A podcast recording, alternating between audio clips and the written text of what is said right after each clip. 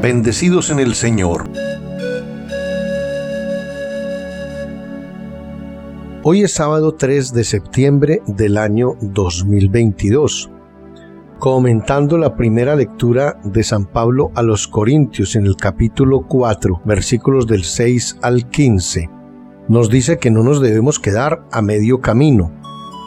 Hay ocasiones en que conocemos personas maravillosas que nos hacen sentir que Dios está muy cerca hay ocasiones en que asistimos a ceremonias o reuniones de oración tan especiales que hasta podemos cantar tan cerca de mí que hasta lo puedo tocar.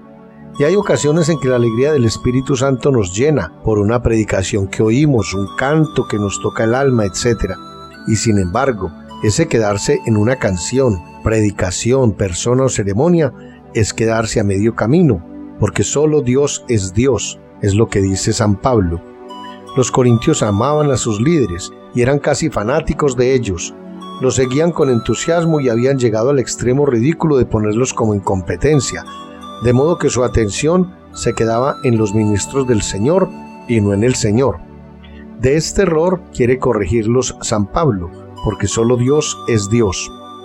El apóstol enfatiza en un punto, si Dios es el que da a todos y si cada uno es solo administrador de lo que Dios otorga, nuestra atención y nuestro amor deben quedarse en Él y centrarse en el que es la fuente.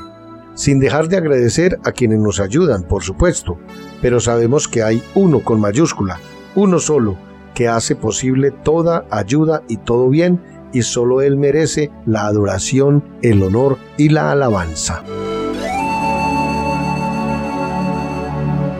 Nada te turbe, nada te espante, todo se pasa. Dios no se muda, la paciencia todo lo alcanza. Quien a Dios tiene, nada le falta, solo Dios basta. Que Dios los bendiga.